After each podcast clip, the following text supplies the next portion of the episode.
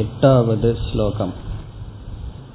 நைவ கிஞ்சித் கரோமீதி யுக்தோ மன்யேத தத்வவித்.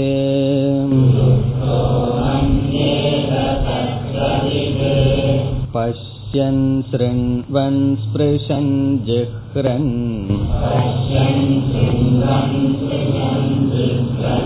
அஷ்ணன் கச்சன் ஸ்வபன் ஸ்வசன்.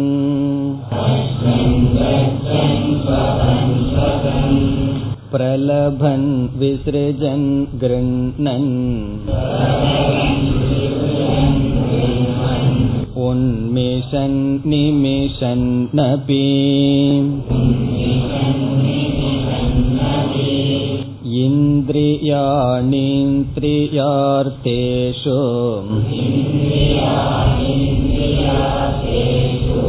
வர்த்தந்த இதி தாரயன்.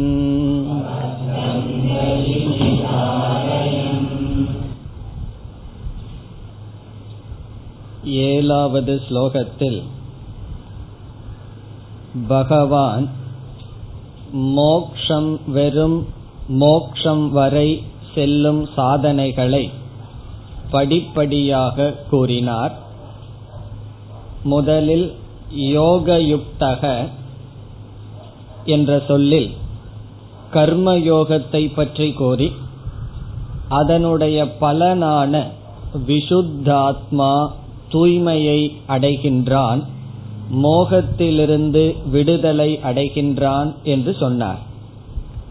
அதற்கு பிறகு உபாசனை அல்லது பக்தி என்ற சாதனையினுடைய பலனை கூறினார் விஜிதாத்மா ஜிதேந்திரியக என்ற சொல்லில். இங்கு சாதனை பேசப்படவில்லை, சாதனையினுடைய பலன் பேசப்பட்டது. அவன் சமக தமக என்ற சாதனைகளை அடைகின்றான், தூய்மையான திருடமான மனதை அடைகின்றான்.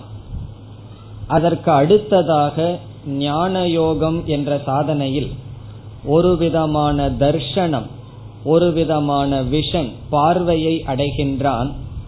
அது என்னவென்றால் சர்வ பூதாத்ம பூதாத்மா, அனைத்து ஆத்மாவும் தன்னுடைய ஆத்மாவாக அவனுக்கு ஆகின்றது.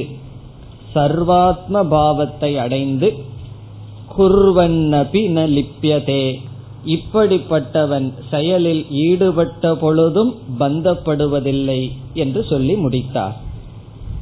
பிறகு 8, 9 இந்த 2 ஸ்லோகத்தினுடைய சாரம் என்னவென்றால், யாருக்கு சந்நியாசத்தில் அதிகாரம் இருக்கின்றது, யார் எல்லா கர்மத்தையும் துறக்க முடியும் என்ற கேள்வி வரும்பொழுது இங்கு பகவான் கூறுகின்றார், யாருக்கு ஆத்ம ஞானம் வந்துள்ளதோ அவர்களுக்கு அதிகாரம் தகுதி இருக்கின்றது. அதிகாரம்னு சொன்னா ரைட். சாஸ்திரம் யாருக்கு அனுமதி கொடுக்கின்றது அனைத்து கர்மத்தையும் துறக்க என்றால், யாருக்கு ஞானம் வருகின்றதோ அவர்களுக்கு அனுமதி கொடுக்கின்றது. அல்லது யாருக்கு தீவிரமான வைராகியம் இருக்கின்றதோ அவர்களுக்கும் அனுமதி கொடுக்கின்றது. இங்கு பகவான் தீவிரமான வைராகியத்தினால் ஞான அதிகாரம் என்ற கருத்தை பேசவில்லை, ஞானத்தினால் சந்நியாசத்திற்கு அதிகாரம் என்ற கருத்தை பேசுகின்றார். எப்படிப்பட்ட ஞானம் என்றும் இந்த ஸ்லோகத்தில் பேசுகின்றார். இப்படிப்பட்ட ஞானத்தை உடையவன், தர்சனத்தை உடையவனுக்கு முழு அதிகாரம் இருக்கின்றது கர்மங்களை துறக்க. அவன் எப்படி செயலுக்குள் இருப்பான், அவனுடைய மனம் என்ன என்றெல்லாம் பகவான் இங்கு வர்ணிக்கின்றார். என்ன சொல்கின்றார் என்பதை பார்த்துவிட்டு இந்த ஸ்லோகங்களுக்குள் செல்ல வேண்டும். சாதாரணமாக அவனுடைய உடலிலிருந்து வெளியாகின்ற சில செயல்களை உதாரணமாக எடுத்துக் கொள்கின்றார். நம்முடைய அன்றாட வாழ்க்கையில் உடலிலிருந்து, இந்திரியங்களிலிருந்து, மனதிலிருந்து, பிராணனிடமிருந்து என்னென்ன செயல்கள் தோன்றுமோ அந்த சாதாரண செயல்கள் சிலவற்றை உதாரணமாக எடுத்துக்கொண்டு அவைகள் செயல்பட்டு கொண்டிருக்கும் பொழுது ஞானி என்ன நினைக்கிறான் என்றால், நான் செயல்படவில்லை என்று நினைக்கின்றான். அதுதான் இந்த ஸ்லோகத்தினுடைய சார். பார்க்கும் பொழுதும், கேட்கும் பொழுதும், பேசும் பொழுதும் என்றெல்லாம் கூறி இவைகள் நடைபெற்று கொண்டிருக்கும் பொழுது ஞானியானவன் நான் இவைகளுடன் சேர்ந்து செயல்படுபவன் அல்ல என்று நினைக்கின்றான். இப்படி அவன் நினைக்க வேண்டும் என்றால் எப்படிப்பட்ட ஞானத்தை அவன் அடைந்திருக்க வேண்டும்? உடல், மனம், இந்திரியங்கள், புத்தி இவைகள் செயல்பட்டு கொண்டிருக்கும் பொழுது நான் இவைகளுடன் சேர்ந்து செயல்படுபவன் அல்ல என்று நினைக்க வேண்டுமென்றால் கர்மத்தில் அகர்மத்தை பார்க்கின்ற ஞானத்தை அவன் அடைந்திருக்க வேண்டும். இந்திரியங்களினுடைய செயலில் தன்னை அகர்த்தாவாக, அகர்ம சொரூபமாக பார்க்கின்றான். இதிலிருந்து இந்திரியங்கள், மனம் முதலியவற்றிலிருந்து தன்னை பிரித்து விட்டான் என்பது பொருள். எல்லா விதமான செயல்கள் செய்து கொண்டிருக்கும் பொழுதும் அந்த செயல்களெல்லாம் இந்திரியங்கள் தான் செய்கின்றன. பிறகு ஒவ்வொரு இந்திரியங்கள் அந்தந்த விஷயங்களை நோக்கி செயல்பட்டு கொண்டிருக்கின்றன. விஷயங்கள் விஷயங்களில் செல்கிறது, குணம் குணத்தில் செல்கின்றது, இந்திரியங்கள் அந்தந்த விஷயத்தை நோக்கி செல்கின்றது. நான் எதையும் செய்யாதவன் என்ற நிலையில் இருக்கின்றான். இப்படி அவன் சிந்திக்கின்றான். இப்படி சிந்திப்பவனுக்கு ஒரு செயலும் இல்லை, ஒரு செயலும் செய்ய வேண்டியது இல்லை. அவனுக்கு சந்நியாசத்தில் முழு அதிகாரம் என்று கூறுகின்றார். முன் ஸ்லோகத்தில் குர்வண்ணபி ந லிப்யதே என்ற இடத்தில் ஞானி செயல்படுவதாக பேசப்பட்டது. சென்ற ஸ்லோகத்தில் கடைசியில் என்ன சொன்னார்? குர்வண்ணபி ந லிப்யதே என்றால் ஞானி செயல்பட்டு கொண்டிருக்கும் பொழுதும் செயலினால் பந்தப்படுவதில்லை என்று சொல்லப்பட்டது. இந்த இரண்டு ஸ்லோகத்தில் ஞானி செயல்படுவதே இல்லை என்று சொல்லப்படுகிறது. பிறகு செயல்பட்டு கொண்டிருந்தாலும் பந்தப்படுவதில்லை, ஞானிக்கு செயலே இல்லை என்ற முரண்பாடு இருக்கிறதே என்றால், மற்றவர்களுடைய திருஷ்டியில் ஞானி செயல்படுகின்றான், தன்னுடைய ஸ்வதிருஷ்டியா தன்னுடைய திருஷ்டியில் ஞானி செயல்படுவதே கிடையாது. அவன் செயல்பட்டிருந்தால் தானே அவன் பந்தப்படுவதும் படாமல் இருப்பதும். இந்த ஸ்லோகத்துல பகவான் என்ன சொல்றார்? செயல்படுவது இந்திரியங்களும் மனமே தவிர ஞானி அல்ல.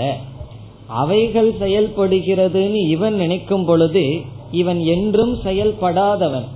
செயல்படாதவனிடத்துல போய் நீ செயலினால் பந்தப்பட மாட்டாய், பந்தப்படுவாய் என்று எப்படி சொல்ல முடியும்? ஆகவே பிரசக்தமானதற்குத்தான் சந்நியாசம் சொல்ல வேண்டும் அல்லது பந்தம் சொல்ல வேண்டும்.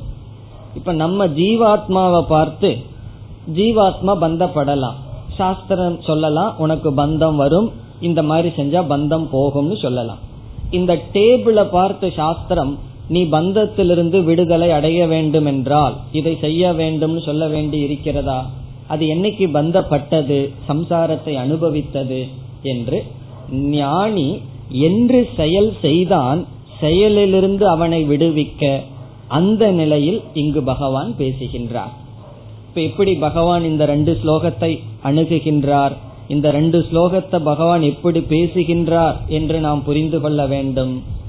அன்றாட நடக்கின்ற செயல்களை எடுத்து இந்த செயல்களில் நடந்து கொண்டிருக்கும் பொழுதும் ஞானியானவன் நான் ஒன்றும் செய்யாதவன் என்று உணர்ந்திருக்கின்றான். அதுதான் இதனுடைய சாரம். இப்பொழுது ஸ்லோகத்திற்குள் செல்லலாம். 8வது ஸ்லோகத்தில் முதல் வரி, நைவ கிஞ்சித் கரோமி இதி இதி என்ற சொல் வரை ஞானியினுடைய சிந்தனை, ஞானியினுடைய மனதில் இப்படி நினைக்கின்றான். அவன் என்ன நினைக்கின்றானாம்?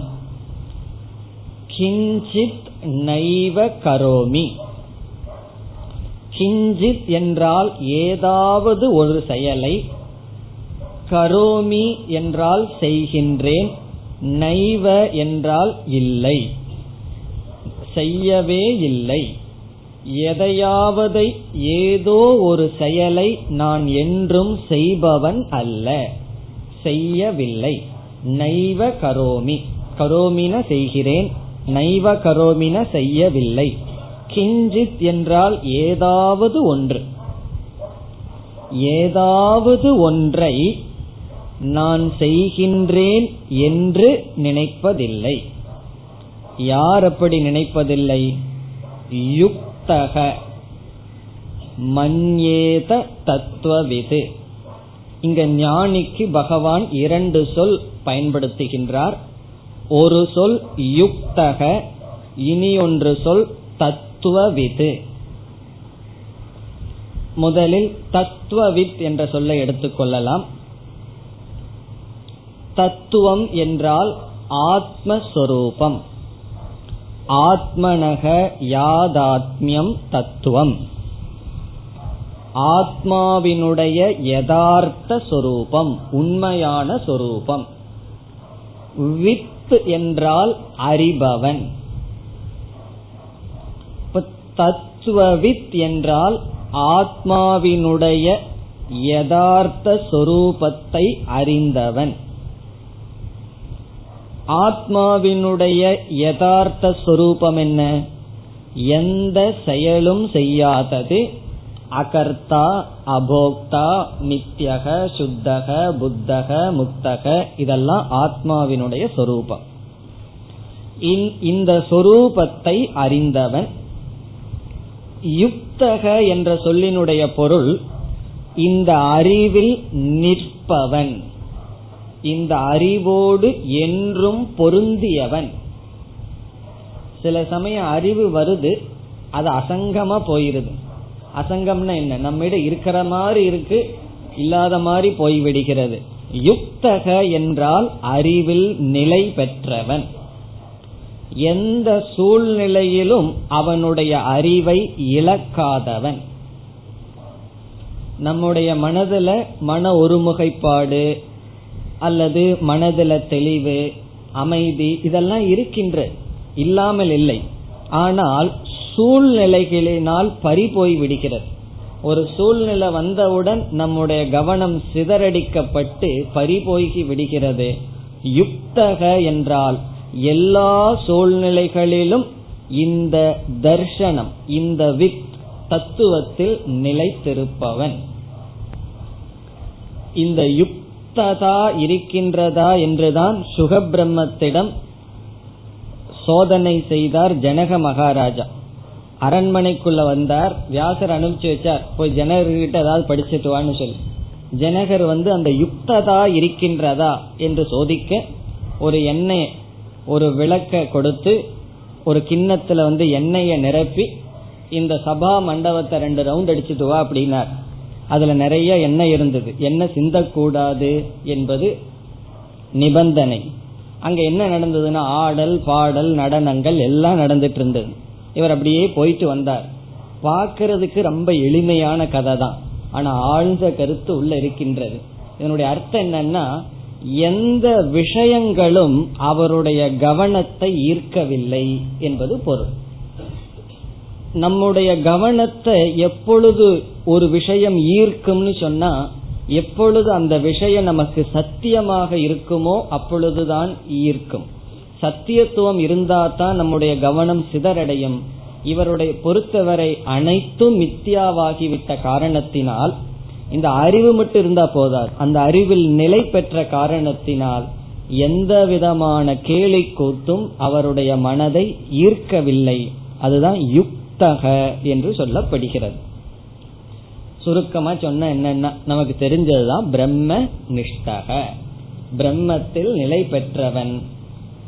மன்யேத மன்யேத என்றால் மன்யதே சிந்திக்கின்றான், மன்யேத என்றால் நினைக்கின்றான். நினைக்கின்றான்னு சொன்னா என்ன நினைக்கின்றான்ங்கிற கேள்வி வரும். அதுதான் முதல் வரி, நைவ கிஞ்சித் கரோமி இதி மன்யதே மன்யேத.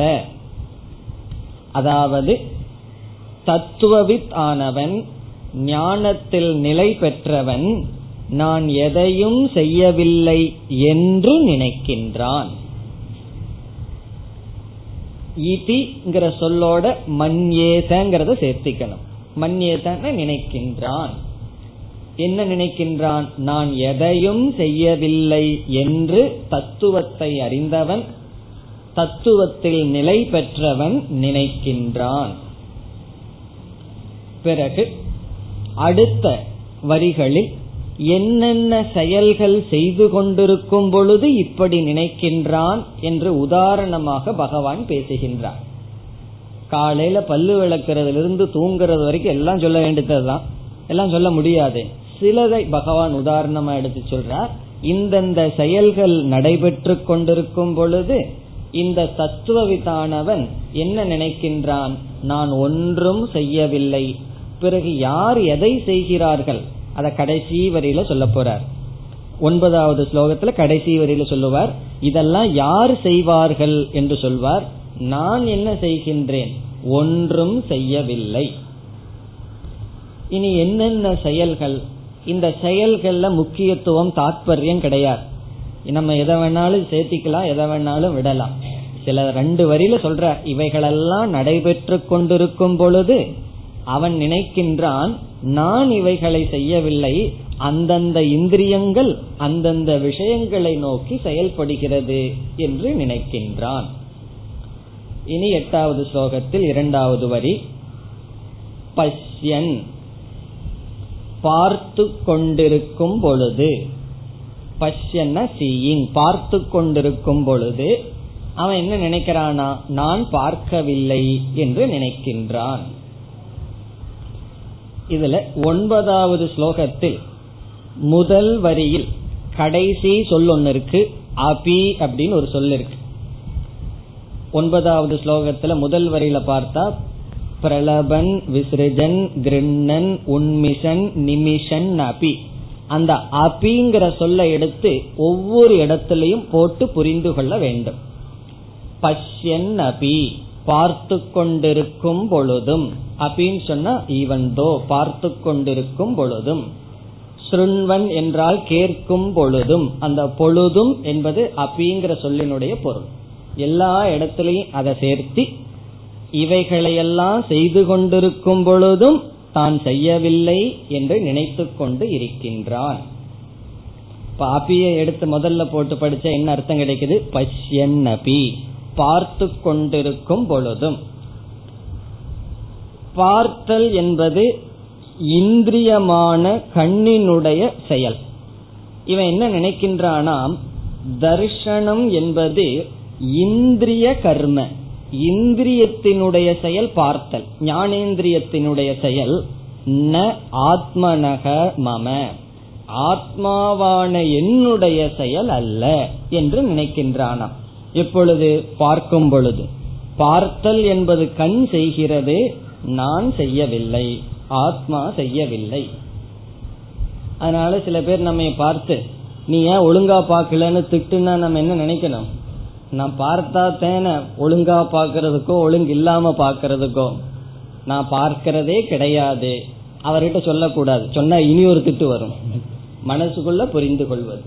சிலதெல்லாம் சொல்லாம புரிஞ்சுக்கிறது இருக்கு, பலது சொல்லாம புரிஞ்சுக்கிறது இருக்கு, சிலதை சொல்லலாம். இப்ப இந்த ஆத்ம ஞானம் எல்லாம் என்னன்னா நமக்குள்ள வச்சு பாதுகாக்க வேண்டிய ஞானம். இது அப்படியே படிச்சுட்டு போயிட்டா பிரயோஜனம் நமக்கு தெரியாது. ஒவ்வொரு விவகாரத்துல இந்த ஞானம் நம்ம எப்படி காப்பாற்ற வேண்டும்னு பார்க்கணும். பஷ்யன் அபி, பார்த்து கொண்டிருக்கும் பொழுதும். அது இந்திரியத்தினுடைய, சக்ஷுரிந்திரியத்தினுடைய கர்மம், என்னுடையதல்ல என்று நினைக்கின்றான். இனி அடுத்த சொல் சிருண்வன், கேட்டுக்கொண்டிருக்கும் பொழுதும். எல்லா இடத்துலயும் அபி இருக்கு, கேட்டுக்கொண்டிருக்கும் பொழுதும். இதே போல எல்லா இடத்திலும் போட்டுக்கணும். கேட்டல் என்பது ஸ்ரோத்ரேந்திரியத்தினுடைய கர்மம், என்னுடையதல்ல, நான் கேட்பவன் அல்ல, பார்ப்பவன் அல்ல. காது கேக்குது, கண்ணு பார்க்கின்றது, நான் என்ன பண்றேன்னா என்னுடைய இருப்புல இவைகள் அனைத்தும் நடைபெறுகின்றன, நான் சாட்சி மாத்திரம். இனி அடுத்த சொல் ஸ்பிருஷன். ஸ்பிருஷன் என்றால் தொடும் பொழுதும், தொட்டு கொண்டிருக்கும் பொழுதும், ஏதாவது பொருளை ஸ்பர்ஷனம் செய்யும் பொழுதும் நான் தொடுபவன் அல்ல. அடுத்தது ஜிஹ்ரன். ஜிஹ்ரன் என்றால் நுகரும் பொழுதும், ஸ்மெல், நுகர்ந்து கொண்டிருக்கும் பொழுதும் நான் நுகர்பவன் அல்ல. அது கூவத்துக்கு பக்கம் போகும்போது இதை நினைச்சுக்கணும், நுகர்ந்து கொண்டு இருக்கும் பொழுதும் நான் நுகர்பவன் அல்ல. ரோஜா மலரா இருந்தா இதை நினைக்க வேண்டிய அவசியம் இல்லை, நல்லா தான் இருக்கு. நான் கூவம் இருக்கேன் நம்ம ஊர்ல, அப்படி போகும் பொழுதும் நுகர்பவன் அல்ல. அடுத்தது என்ன? அஷ்ணன். அஷ்ணன் என்றால் சாப்பிடும் பொழுதும், சாப்பிட்டு கொண்டிருக்கும் பொழுதும் நான் சாப்பிடுபவன் அல்ல. இதுக்கெல்லாம் தான் கதை படிச்சிருப்போம் நம்ம மகாபாரத்துல எல்லாம். வியாசர் வந்து என்ன பண்ணாராம், வயிறு நிறைய மூக்கு பிடிக்க சாப்பிட்டு அந்த யமுனா நதி கரையில போய் சொன்னாராம், நான் உபவாசம் இருப்பது உண்மையானால் எனக்கு வந்து நதி வந்து விடட்டும் சொன்னாராம். நதி விட்டுடுதுன்னு கதையை படிச்சுட்டு போவோம். அதனுடைய அர்த்தம் என்னன்னா, நான் சாப்பிடும் பொழுதும் சாப்பிட்டேன்னு நினைக்காததுனால நான் என்றும் உபவாசம் இருப்பவன். அது எப்பொழுதுன்னா, நான் சாப்பிடவில்லை. சாப்பிடுவது என்பது கர்மேந்திரியத்தினுடைய செயல், வாக்கினுடைய செயல், அல்லது பிராணனுடைய கர்ம, பிராணனுக்காக செய்யப்படுகின்ற செயல் அஸ்னன். அடுத்தது கச்சன். கச்சன் என்றால் நடந்து கொண்டிருக்கும் பொழுதும், நகரும் பொழுதும், எல்லா இடத்துலயும் அப்படி இருக்கு, நகரும் பொழுதும் நான் நகராதவன். இந்த நகர்தல் என்பது கர்மேந்திரியத்தினுடைய செயல், இது பாதத்தினுடைய செயல். பாதமானது நகர்ந்து கொண்டிருக்கும் பொழுதும் நான் நகராதவன். இதெல்லாம் பாதம் இருக்கும் போதே சொல்லணும். ஒரு காலத்துல அப்படி உட்கார போறோம், நகர முடியாம உட்கார போறோம், அதுக்கப்புறம் இதை சொல்றதுக்கு கூட மெமரி இருக்காது. நல்லா நடந்து கொண்டிருக்கும் பொழுதே நான் என்றும் நடக்காதவன் என்று புரிந்து கொள்ள வேண்டும். அடுத்தது ஸ்வபன். ஸ்வபன் என்றால் படுத்து கொண்டிருக்கும் பொழுதும், ஸ்வபன் உடலானது படுத்து கொண்டிருக்கும் பொழுதும் நான் அதை செய்யாதவன். எட்டாவது ஸ்லோகத்தில் கடைசி சொல் ஸ்வசன். ஸ்வசன் என்றால் மூச்சு விட்டு கொண்டிருக்கும் பொழுதும் ஸ்வசன். இது என்ன நினைக்கணும், பிராணனுடைய செயல் இது, என்னுடைய செயல் இது அல்ல என்று புரிந்து கொள்ள வேண்டும். ஒவ்வொரு இந்திரியத்தினுடைய செயல் புரிந்து கொள்ள வேண்டும். அதற்கு அடுத்தது ஒன்பதாவது ஸ்லோகத்தில் முதல் சொல் பிரலபன். பிரலபன் என்றால் பேசிக்கொண்டிருக்கும் பொழுதும் நான் பேசாதவன். இதுதான் கடைசி மௌனம். ஆரம்பத்தில் இருக்கிற மௌனம் என்னன்னு சொன்னா, பேசுறதுக்கு உள்ள அங்க தூண்டுதல் இருக்கும், தள்ளிட்டே இருக்கும் உள்ள ஒண்ணு, பேசலாம் பேசலான்னு. மௌனம் எப்படி இருந்து பழகிறோம்னா, அது தொண்டையோட நிறுத்தி வச்சுக்கிறோம், பேசக்கூடாது பேசக்கூடாதுன்னு சொல்லி. ஞானம் வந்ததுக்கு அப்புறம் என்னன்னா, வாய் பேசினாலும் பேசாட்டியும் நான் மௌனமாகத்தான் இருக்கின்றேன் என்ற ஞானம். அது மௌனத்தினுடைய உச்சநிலை பிரலபன். பேசிக்கொண்டிருக்கும் பொழுதும், இதுவும் கர்மேந்திரியம், பேசுகின்ற நாக்கு, பேசிக்கொண்டிருக்கும் பொழுதும் அது கர்மேந்திரியத்தினுடைய செயல், என்னுடைய செயல் அல்ல. இப்ப யாராவது நீங்க ஏன் இப்படி பேசுறீங்கன்னு சொன்னா, நான் பேசவில்லை, மனசுக்குள்ள நான் பேசவில்லை, வாய் பேசியதே என்று புரிந்து கொள்ள வேண்டும். அப்புறம் அவர்கள் திட்டார்களேன்னு சொல்லி வருத்தப்படக்கூடாது. அவர்கள் திட்டுனா அது என்னை திட்டவில்லை, பேசிய வாயை திட்டுகிறார்கள் என்று புரிந்து கொள்ள வேண்டும். அடுத்தது விசிருஜன். விசிருஜன் என்றால் மலம் கழிக்கும் பொழுதும். அடுத்தது கிருண்ணன்.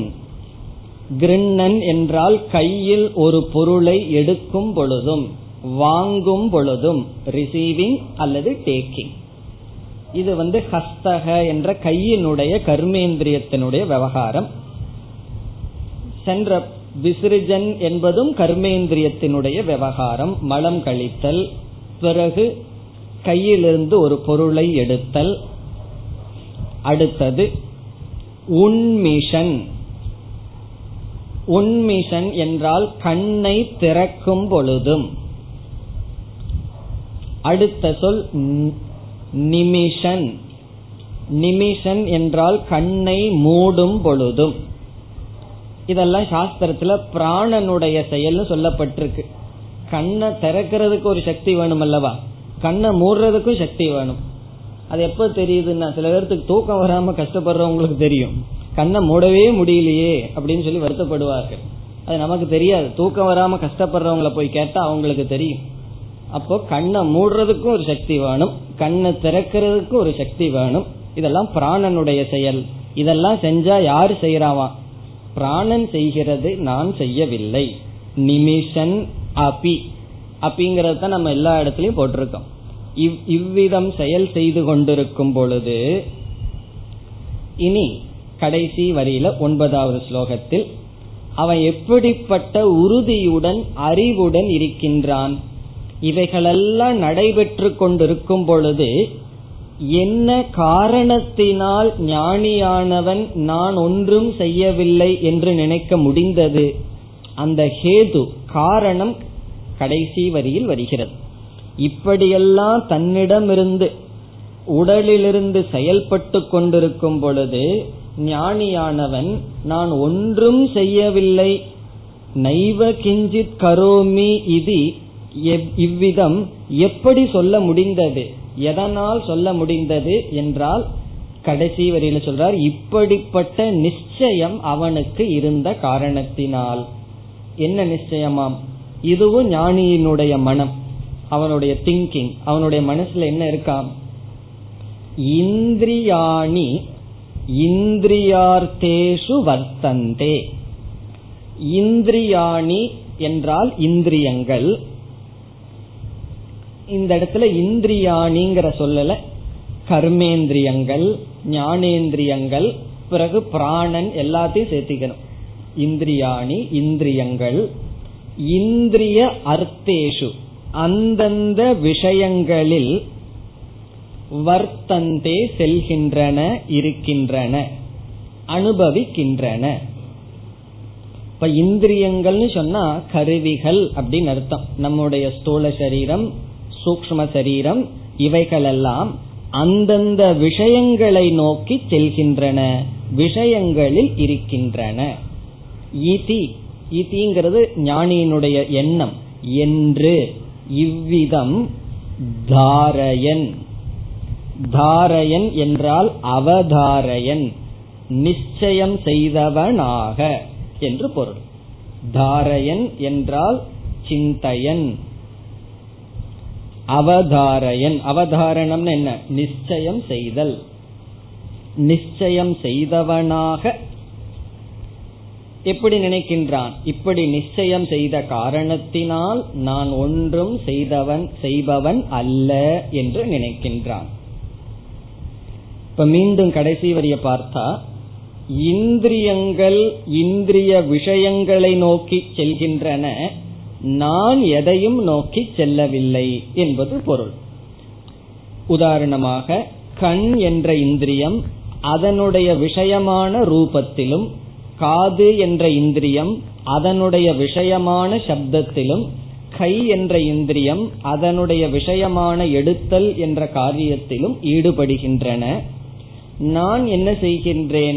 இவைகளுக்கு சாட்சியாக இருக்கின்றேன், இவைகளிலிருந்து வேறாக இருக்கின்றேன், ஒன்றும் செய்பவன் அல்ல. இனி இந்த ஸ்லோகத்தை நாம் எப்படி புரிந்து கொள்ள வேண்டும் என்றால், இதை கொஞ்சம் கவனமா புரிந்து கொள்ள வேண்டும். இப்ப நம்ம ஏதோ பேசுறோம், பேசிட்டு கடைசியில் என்ன சொல்லிடுறோம், பிரலபன் பிரலபன் சொல்லி, பிரலபம் சொல்லுவாங்க, பிரலாபம்னு சொல்லுவாங்க தெரியுமோ, உளறிட்டு இருக்கிறதுக்கு பேரு பிரலபன் என்று சொல்வார்கள். அப்படி தேவையில்லாததை பேசிட்டு கடைசியில் என்ன சொல்றது, பகவான் தான் சொல்லி இருக்காரு, இதெல்லாம் கர்மேந்திரியத்தினுடைய செயல், என்னுடைய செயல் அல்ல. எதையாவது கேட்கறது, படிக்க கூடாததை படிக்கிறது, இதெல்லாம் படிச்சுட்டு கேட்டுட்டு பேசிட்டு, சாப்பிடக்கூடாதது சாப்பிட வேண்டாததை சாப்பிடுறது, கடைசியில் என்ன சொல்லிடுறது, இதெல்லாம் செஞ்சாலும் நான் டபுள் எட்ஜ்டு வெப்பன் போல கொஞ்சம் கவனமா சொல்லணும், இல்ல அப்படின்னா அது ஆளையே தீர்த்துரும். இப்படி எல்லாம் சில பேர் இருக்கிறார்கள். நம்மளை எரியாம நம்ம மனம் நம்மளுடைய பலகீனத்திலிருந்து விடுதலை அடைய இவைகளையெல்லாம் நமக்கு சொல்லும். அதை எப்படி நாம் புரிந்து கொள்ள வேண்டும் என்றால், இப்போ ஒருவர் தேவையில்லாம பேசுகின்றார், பேசுறதை விட்டுருவோம், வேற உதாரணத்துக்கு வருவோம். இப்ப கோபப்படுதல் அப்படின்னு ஒண்ணு இருக்கு, அது சொல்ல வேண்டியது இல்லையே, எல்லாத்துக்குமே தெரியுமே. கோபப்படுதல்னா என்னன்னு சொல்ல வேண்டாம், எல்லாத்துக்கிடம் இருப்பது தெரிவது. இப்பொழுது ஒருவருக்கு உண்மையாலுமே கோபம் வருது, அந்த கோபம் வந்தவுடன் அவருடைய மனசுல என்ன ஆகும், ஒரு பாதிப்பு ஏற்படும். அதனாலதான் சொல்லுவார்கள், ஆங்கர் கோபம் ஃபர்ஸ்ட் கோபப்படுறவனை கொண்டுட்டு தான், பாதிப்பை கொடுத்துட்டு தான் யாரு மீது கோபப்படுறமோ அவங்ககிட்ட போகுமா. இது அப்படி ஒரு அஸ்திரம். இந்த அஸ்திரம் என்னன்னா, யாரிடம் கோபம் உற்பத்தி ஆகுதோ அவங்க மனதனுடைய அமைதியை கெடுத்துட்டு தான் பிறகு யாரை நினைச்சு இவங்க கோபப்படுறாங்களோ அவங்களுடைய மனசு அமைதியும் போய் கெடுக்கும். இப்ப இந்த கோபப்பட்டதற்கு பிறகு இந்த சாஸ்திரத்தை இந்த ஸ்லோகத்தை நம்ம சொல்ல முடியாது. காரணம் என்னன்னு சொன்னா, அவ்விதம் கோபப்படும் பொழுது நாம கர்மேந்திரியமாக நம்மை அபிமானம் வச்சுதான் கோபப்படுறோம். கர்மேந்திரியத்துக்கு நான் சாட்சியா இருக்கிறேங்கிற ஞானத்துல அப்படிப்பட்ட கோபம் நமக்கு வராது. அப்படி கோபம் வந்திருந்ததுன்னு சொன்னா நாம இந்த ஸ்லோகத்தை உதாரணமா சொல்ல முடியாது. காரணம் என்ன, இந்த ஸ்லோகத்துல ஞானி எப்படி இருக்கின்றான், சாட்சியாக இருந்து கொண்டு அவைகளினுடைய செயலை பார்க்கின்றான். அதே சமயம் குழந்தைகளுக்காக, குழந்தைகள் மீது அன்பை நம்ம மனசுல வச்சுட்டு ஆர்டிபிஷியலா ஒரு கற்பனைய ஒரு கோபத்தை நம்ம உருவாக்கி ஒரு காரியத்தை சாதிக்கிறோம்னு வச்சுக்குவோமே, அதுக்கப்புறம் அந்த கோபத்தை நினைச்சா நம்ம மனசு எப்படி இருக்கும், சந்தோஷமா இருக்கும். காரணம் என்ன, நம்ம நடித்தோம், கோபப்படுற மாதிரி காமிச்சோமே தவிர கோபத்துக்குள் நாம் விழுகவில்லை. இதே போல ஒவ்வொரு செயல் செய்து செயலுக்கு பிறகு நம்முடைய மனதுல கில்ட் ஃபீலிங் சொல்வார்கள், குற்ற உணர்வு, அது வரவில்லை என்றால் நாம் சாட்சியாக இருந்திருக்கிறோம் என்று பொருள். ஒரு செயல் செய்து அந்த செயல் ஒரு குற்ற உணர்வும் பாதிப்பும் வந்தால் நம்ம சாட்சி பாவத்துல இல்ல, அந்த இந்திரியத்தோடு அபிமானத்தோடு செய்திருக்கிறோம் என்று பொருள். அப்ப இத நம்ம மிஸ்கோட்டே பண்ண முடியாது.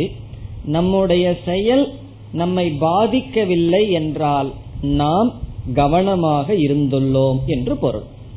இப்ப எத்தனையோ வார்த்தைகளை பேசிடுறோம், பேசினதுக்கு அப்புறம் நான் இப்படி பேசியிருக்க கூடாது, இந்த நேரத்துல கொஞ்சம் அதிகமா பேசிட்டேன், இப்படிப்பட்ட எண்ணம் நமக்கு வந்திருந்ததுன்னு வச்சுக்குவோமே, என்ன அர்த்தம்னா நாம் அந்த கர்மேந்திரியத்துல ஒன்றா இருந்து நம்ம தத்துவத்தை மறந்துட்டோம்னு அர்த்தம். 2 மணி நேரம் பேசினதற்கு பிறகும் கூட நம்ம மனதுல ஒரு விதமான குற்ற உணர்வும் வரல என்றால் நாம வாக்க கருவியா பயன்படுத்தி இருக்கின்றோம், சாட்சியாக இருந்திருக்கின்றோம் என்று பொருள். அதனாலதான் நம்ம என்ன பேசினாலும் மற்றவர்களுடைய காதுக்கு நம்ம சொல் போவதற்கு முன் நம்முடைய காதுக்கு அது போகணும். அதனுடைய அர்த்தம், நம்ம கவனமாக பேச வேண்டும். நம்முடைய சொல் சொன்னதற்கு பிறகு நமக்குள்ளேயே குற்ற உணர்வை உருவாக்க கூடாது. இதெல்லாம் வேதாந்தம் படிச்சதுக்கு அப்புறம் வர்ற ப்ராப்ளம், இதற்கு முன்னாடி இந்த ப்ராப்ளம் வராது. காரணம் என்னன்னா, தேவையில்லாததை பேசிட்டு இது தேவையில்லாததுன்னு தெரியவே தெரியாதப்போ குற்ற உணர்வு யாருக்கெல்லாம் அதிகமா வருதோ அவங்க எல்லாம் கொஞ்சம் முன்னேறிட்டு இருக்காங்கன்னு அர்த்தம். காரணம் என்ன, கண்டுபிடிக்கிறார்கள், ஓ இது என் வாயிலிருந்து வரக்கூடாதே ஆனா வந்து விட்டதே. இந்த வரக்கூடாதுங்கிற எண்ணம் எப்படி வரும், சாஸ்திரத்திலிருந்து தான் நமக்கு வர முடியும். நம்ம ப்ராக்ரஸ்ல இருக்கோம்னு கொஞ்சம் திருப்தி அடையணும், இவ்வளவு வருஷமா இருந்து ஒரு முன்னேற்றம் இல்லைன்னு நினைக்க கூடாது. பிறகு எது மோட்சம்னு சொன்னா, எந்த என்னுடைய உடலிலிருந்து மனதிலிருந்து வருகின்ற செயல் எனக்கு குற்ற உணர்வை உருவாக்கவில்லையோ அதுல எனக்கு ஒரு அதிருப்தியை உருவாக்கவில்லையோ அந்த இடத்தில் நான் இந்திரியங்களுக்கும் மனதிற்கும் சாட்சியாக இருந்துள்ளேன் என்று பொருள். எந்த செயலினால் அந்த செயல் எனக்கு ஒரு பாதிப்பை உருவாக்கியதோ அப்பொழுது இந்திரியங்களுக்குள் நான் இருக்கின்றேன் என்று பொருள். இதுலயும் இனி ஒரு கருத்து இருக்கு. ஒரு தவறான செயல் சொல்லிட்டோம், இனி ஒருத்தனுக்கு பாதிப்பே இல்லை, நமக்கு பாதிப்பு இருக்கு. இப்ப பாதிப்பே இல்லாத அவனுக்கு ஞானம் வந்துடுதான்னு சொன்னா அந்த சொல்லுனால பாதிக்கிற அளவுக்கு கூட அவனுக்கு புத்தி இல்லை அப்படின்னு அர்த்தம்.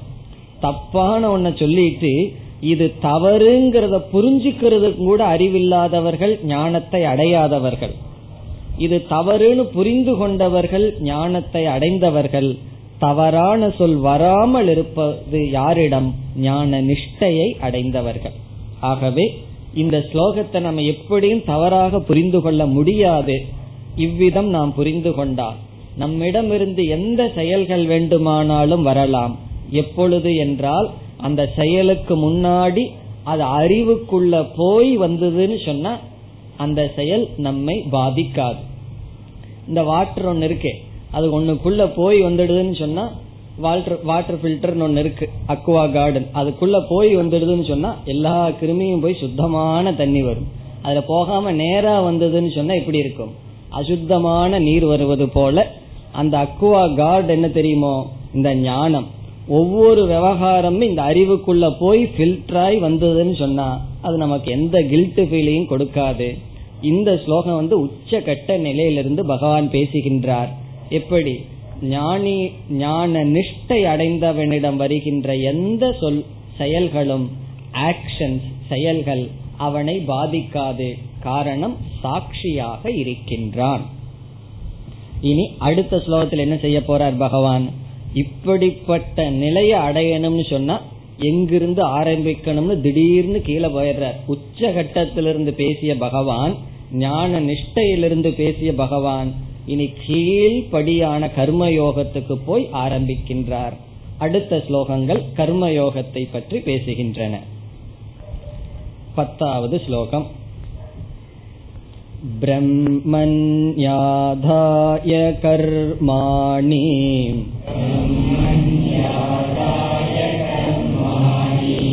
சங்கம் த்யக்த்வா கரோதி யக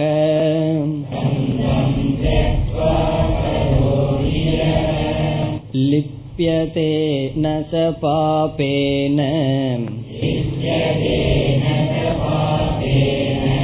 பத்மபத்ரமிவாம்பஸா.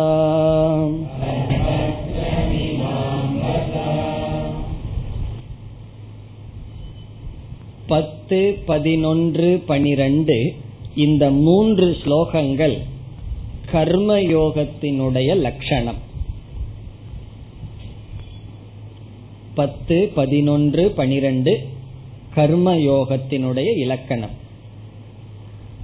கர்மயோகத்தை பற்றி நம்ம 2, 3 அத்தியாயங்கள்ல பார்த்தோம். ஆனா அங்கு சொல்லப்பட்டதை விட இந்த 3 ஸ்லோகங்களில் கர்மயோகத்தை மிக தெளிவாக பகவான் விளக்குகின்றார். இப்ப கர்மயோகத்துக்கு நல்ல தெளிவான ஸ்லோகங்கள் வேணும்னு சொன்னா இந்த 3 ஸ்லோகங்கள் தான்.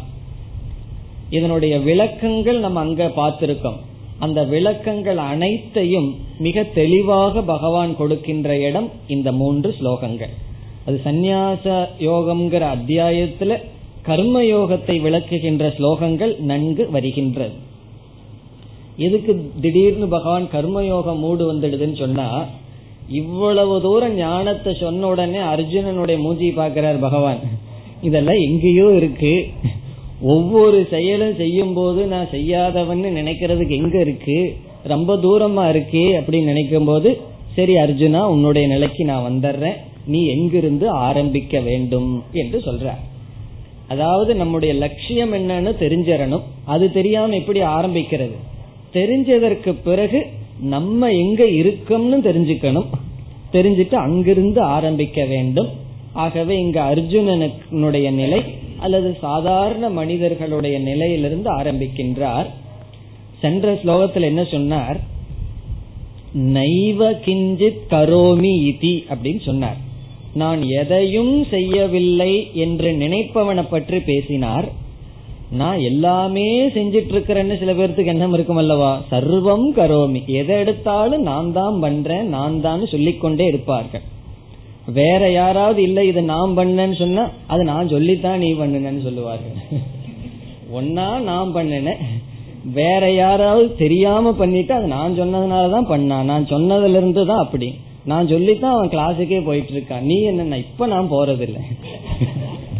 சில பேர் உங்களுக்கு சொல்லி நீங்க வந்திருப்பீங்க, அவங்க வீட்லயே இருப்பாங்க, அங்க பெருமை பேசிட்டு இருப்பார்கள், நான் சொல்லித்தான் கிளாஸுக்கு போயிட்டு இருக்கா. அதுல எல்லாத்துலயும் நான் நான் நான், இந்த நான்கிறதுக்கு அவ்வளவு சக்தி இருக்கு.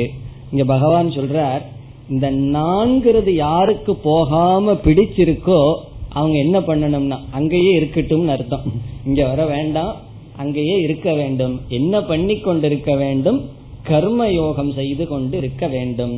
அப்ப விளக்காசிரியர் கூறுகின்றார் சங்கரர், யாருக்கு இந்த ஞானம் இல்லையோ அவர்களுக்கு சந்நியாசத்தில் அதிகாரம் இல்லை. யாருக்கு அகம் கரோமி இதி பாவக, நான் செய்யறேன்னு யார் நினைத்து கொண்டிருக்கிறார்களோ அவர்களுக்கு கர்மத்தில் தான் அதிகாரம். என்ன செய்யறேன்னு நினைக்கிறவங்களுக்கு என்ன பண்ணணும், ஏதாவது ஒரு செயலை கொடுக்கணும். கர்மத்தில் தான் அதிகாரம், சந்நியாசத்தில் அதிகாரம் கிடையாது. சந்நியாசத்தில் அதிகாரம் கிடையாதுன்னு சொன்னா என்னுடைய சாரம் என்னவென்றால், சந்நியாசம்னு சொன்னா ஞான யோகம், சந்நியாசத்திற்கான சாதனை என்ன ஞான யோகம்.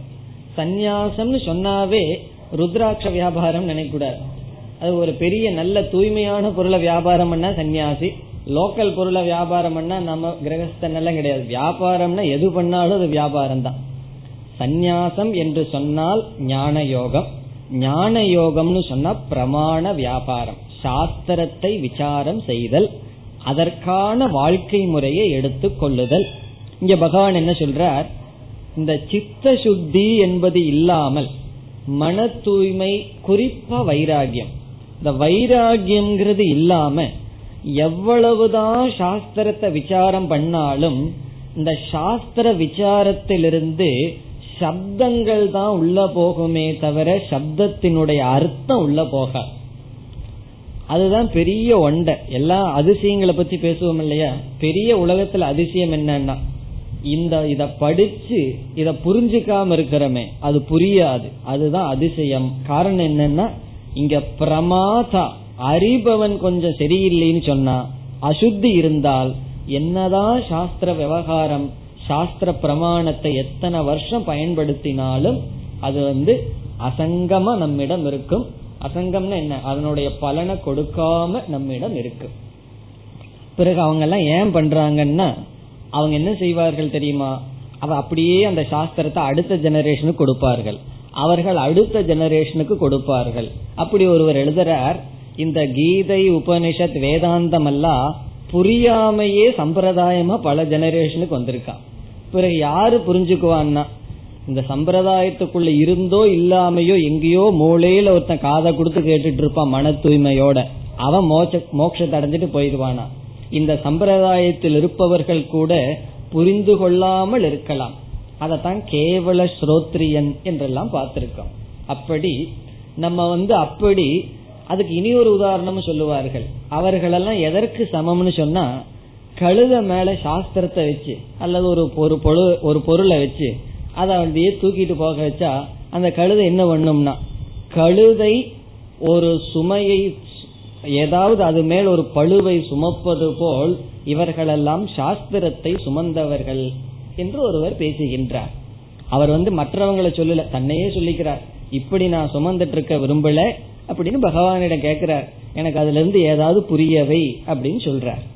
அவ்விதம் திடீர்னு பகவான் ஏன் கர்மயோகத்துக்கு வருகிறார் என்றால், கர்மயோகம் இல்லாமல் தர்மம் இல்லாமல் ஞானத்துக்கு வர முடியாது. ஆகவே கர்மயோகத்துக்கு வர்ற பிறகு இந்த 3 ஸ்லோகத்துக்கு அடுத்ததுக்கு 3 ஸ்லோகத்தை முடிச்சுட்டு உடனே மீண்டும் ஞானத்துக்கு போக போறார். இதுக்கு முன்னாடி பேசின அதே கருத்துக்கு போக போகின்றார். இனி கர்மயோகமா என்ன சொல்கின்றார், எல்லாம் பார்த்த கருத்து தான் நம்ம கர்மயோகம், அதை இப்பொழுது ஞாபகத்தான் நம்ம படுத்த வேண்டும். ஸ்லோகத்திற்குள் சென்றால், பிரம்மணி ஆதாய, இங்கு பிரம்மணி என்றால் சகுண பிரம்மணி ஈஸ்வரே, ஈஸ்வரனிடத்தில். பிரம்மணி என்றால் சகுண பிரம்மன், சகுண பிரம்மன் என்றால் ஈஸ்வரன், பரமேஸ்வரன்.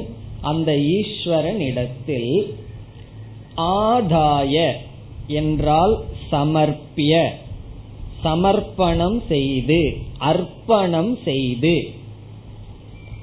ஆதாய என்றால் ஆஃபரிங், அர்ப்பணம் செய்து.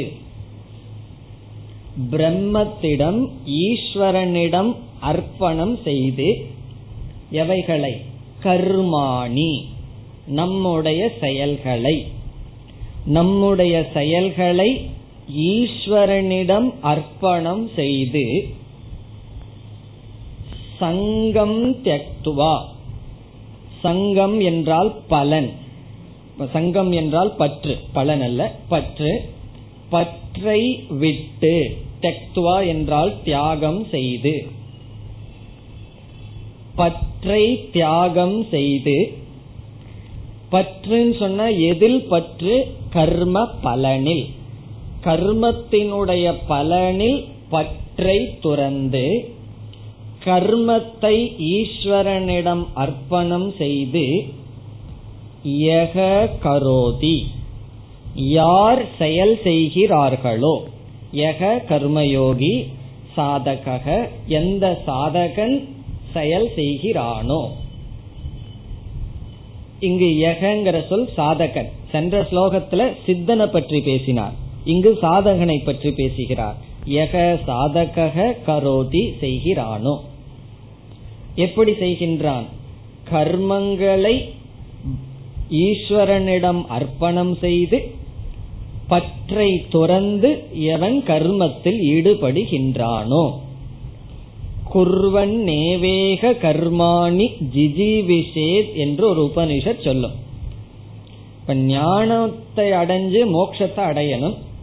ஞானத்தை அடையிறதுக்கு தகுதி இல்லை, கர்மத்துக்குள்ளதான் இருக்கலான்னு சொன்னா கர்மமோ நம்மை பந்தப்படுத்தும். இப்ப கர்மத்துக்குள்ள இருந்து பந்தமும் படக்கூடாதுன்னு சொன்னா இவ்விதம் கர்மம் செய்ய வேண்டும், கர்ம யோகம் செய்ய வேண்டும். கர்ம யோகத்தினுடைய லட்சணம் தெளிவா சொல்றார் பகவான். ஈஸ்வரனிடம் அர்ப்பணம் செய்து பலனில் மீதுள்ள ஆசையை, பற்றை துறந்து.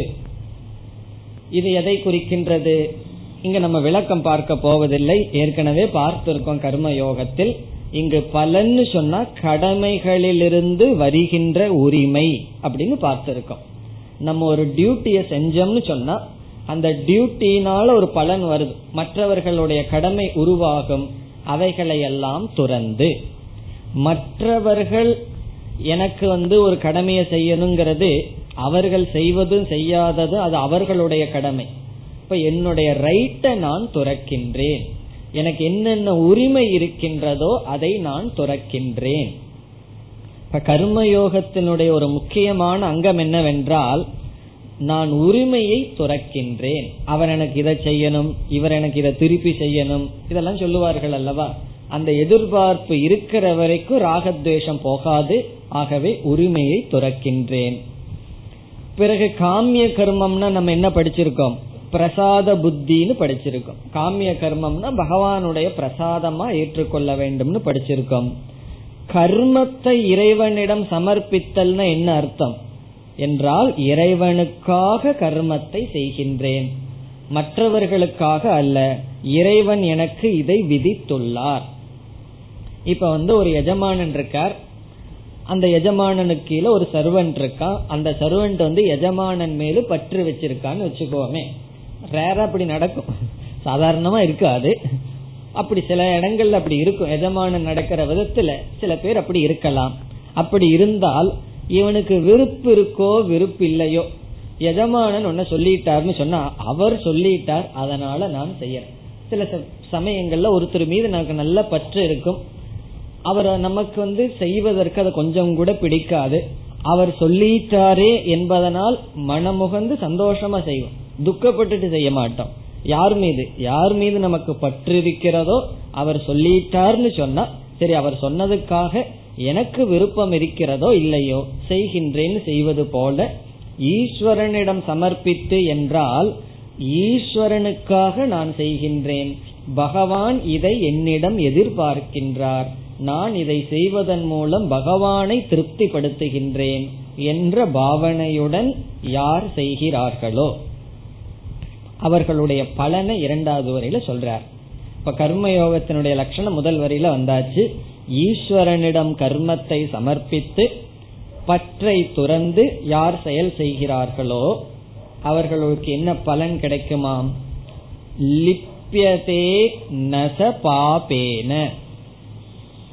சக என்றால் அவன் கர்மயோகி, இவ்விதம் கர்மம் செய்பவன். யக கரோதி சக, யார் இதை செய்கிறாரோ அவன். பாபேன ந லிப்யதே, பாபத்தினால் அவன் தொடப்படுவதில்லை. ந லிப்யதே என்றால் பந்தப்படுவது இல்லை, அவன் பாபத்தினால் பாதிக்கப்படுவது இல்லை, பாபமானது அவனை நோக்கி வராது. எப்படி உதாரணம் என்ன? இவன் கர்மத்துக்குள்ளேயே இருந்துட்டு கர்மமே பண்ணிட்டு இருக்கும் பொழுது அது எப்படி பாபம் வராமல் இருக்க முடியும்? கர்மம் பண்ணாம இருந்தா பாபமும் வராது புண்ணியமும் வராது. இவன் செயல் செய்து கொண்டிருக்கின்றானே, கர்மத்துக்குள்ளேயே இருந்துட்டு பாபம் வராமல் எப்படி இருக்க முடியும்? உதாரணம் சொல்கின்றார். பத்ம பத்ரம் இவ அம்பசா, இவ என்றால் இதை போல, அம்பசா என்றால் தண்ணீரினால். அம்பஸ் அம்பக என்றால் தண்ணீர், அம்பசா என்றால் உதகேன தண்ணீரினால். பத்ம பத்ரம் இவ, பத்மம் என்றால் தாமரை, பத்ரம் என்றால் இலை, தாமரையினுடைய இலை தண்ணீரினால் நலிப்பியதே எப்படி பாதிக்கப்படுவதில்லையோ. இதெல்லாம் நமக்கு தெரிஞ்ச பிரசித்தமான உதாரணம். தாமரையினுடைய இலையானது தண்ணீரினால் எப்படி பாதிக்கப்படுவதில்லையோ, அது தண்ணீருக்குள் இருந்த போதிலும் எப்படி பாதிக்கப்படுவதில்லையோ, அப்படி பாபத்தினால் இவன் பாதிக்கப்படுவதில்லை. மற்ற ஒரு இலையை எடுத்து தண்ணீருக்குள்ள போட்டோம்னா என்ன ஆகுதுன்னா அந்த தண்ணீரே அதுக்கு நாசத்தை கொடுக்குது. அதே போல எல்லா விதமான செயல்களும் நமக்கு நாசத்தை கொடுக்கின்றன, சம்சாரத்தை கொடுக்கின்றன. இங்கு பாபத்தை தண்ணீருக்கு உதாரணமாக பகவான் சொல்கின்றார். பிறகு தாமரை இலையை ஜீவாத்மாவுக்கு உதாரணமாக சொல்கின்றார். இப்ப ஜீவாத்மா என்கின்ற தாமரை இலையானது தண்ணீர் என்கின்ற பாபத்தினால் பந்தப்படுவதில்லை. காரணம் என்ன? கர்மயோகம் என்ற சாதனையை மேற்கொள்கின்ற காரணத்தினால். இப்ப கர்மம் ரெண்டு பேர்த்துக்கு பாப புண்ணியத்தை கொடுக்காது. ஒன்று ஞான நிஷ்டை அடைந்த முக்தனுக்கு. முக்தன் என்ன செயல் செய்தாலும் அது செயல் பாபமா உருவாகாது, புண்ணியமாக உருவாகாது. இப்ப முக்தனுக்கு ஜீவன் முக்தனுக்கு பாபமும் இல்ல புண்ணியமும் இல்ல. பிறகு அந்த கர்மம் எப்படி போகும்னா அது கர்மமாவே போயிரும். கர்மமா போயிரும் சொல்லுவார்கள், நாசமாகவே போயிரும், பாப புண்ணியத்தை உருவாக்காமல் சென்றுவிடும். முமுக்ஷு இருக்கின்றானே கர்ம யோகிக்கும், அவனுக்கும் கர்ம பலன் பாப புண்ணியத்தை கொடுக்காது, ஆனால் வேறொன்றை கொடுக்கும். அது சித்த சுத்தி அல்லது மன தூய்மை. அப்ப முமுக்ஷுவா இருக்கின்ற கர்மயோகிக்கு கர்மமானது தூய்மைப்படுத்துதல் என்ற பலனை கொடுக்கும். முக்தனுக்கு தூய்மைப்படுத்துதல் கொடுக்கும் சொல்லக்கூடாது, அதெல்லாம் தூய்மைப்பட்டு முக்தி அடைஞ்சாச்சு. அவனுக்கு ஒரு விளையாட்டு களம் போல பிராரப்தத்தை அவன் கழித்து கொண்டு இருக்கின்றான். அகம் விரக்ஷஸ்ய ரேரிவா அப்படின்னு எல்லாம் சொல்லிட்டு அவனுக்கு ஒரு ஸ்போர்ட்ஸ் போல. அது அவனுக்கு துக்கமும் இல்லை சுகமும் இல்லை, அது நியூட்ரலா இருக்கு. இப்ப முக்தனுக்கு கர்ம பலன் ஒன்றும் வராது.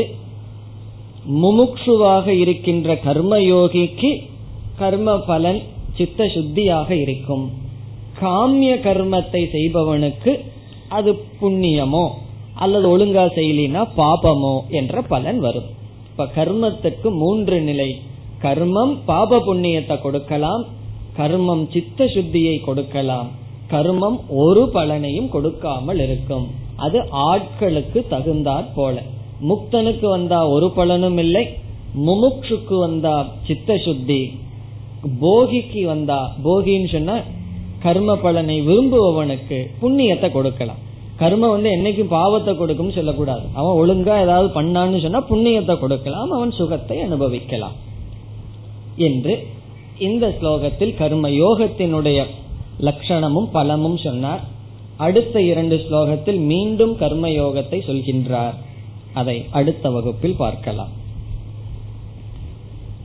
ஓம் பூர்ணமத பூர்ணமிதம் பூர்ணாத் பூர்ணமுதச்யதே பூர்ணஸ்ய பூர்ணமாதாய பூர்ணமேவாவசிஷ்யதே. ஓம் சாந்தி சாந்தி சாந்தி.